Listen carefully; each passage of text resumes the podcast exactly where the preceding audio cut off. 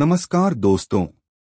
मैं आपका होस्ट फरीदकोट ज़िले के जैतो मंडी से डॉक्टर गिरीश मित्तल। मैं आप सबका स्वागत करता हूँ हमारे पॉडकास्ट शिक्षा सफ़र में। आज बात करेंगे मेरे शिक्षा उद्देश्य के बारे में। एक सफल जीवन के लिए एक उच्चतम शिक्षा दर्जा महत्वपूर्ण है।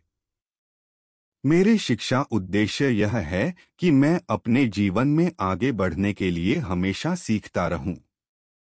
मुझे अपने शिक्षा के माध्यम से संसार के भिन्न भिन्न विषयों को समझने के लिए एक अच्छा वास्तविक ज्ञान प्राप्त करना होगा मैं कभी नहीं भूलता हूँ कि मैं एक अध्ययनरत छात्र हूँ जो उद्यमी दिमाग से अद्वितीय ढंग से सीखना चाहता है मेरा उद्देश्य है कि मैं केवल पाठ्यक्रमों में ही नहीं, बल्कि साथ ही जीवन के नैतिक और आध्यात्मिक मूल्य भी सीख में ला सकूँ।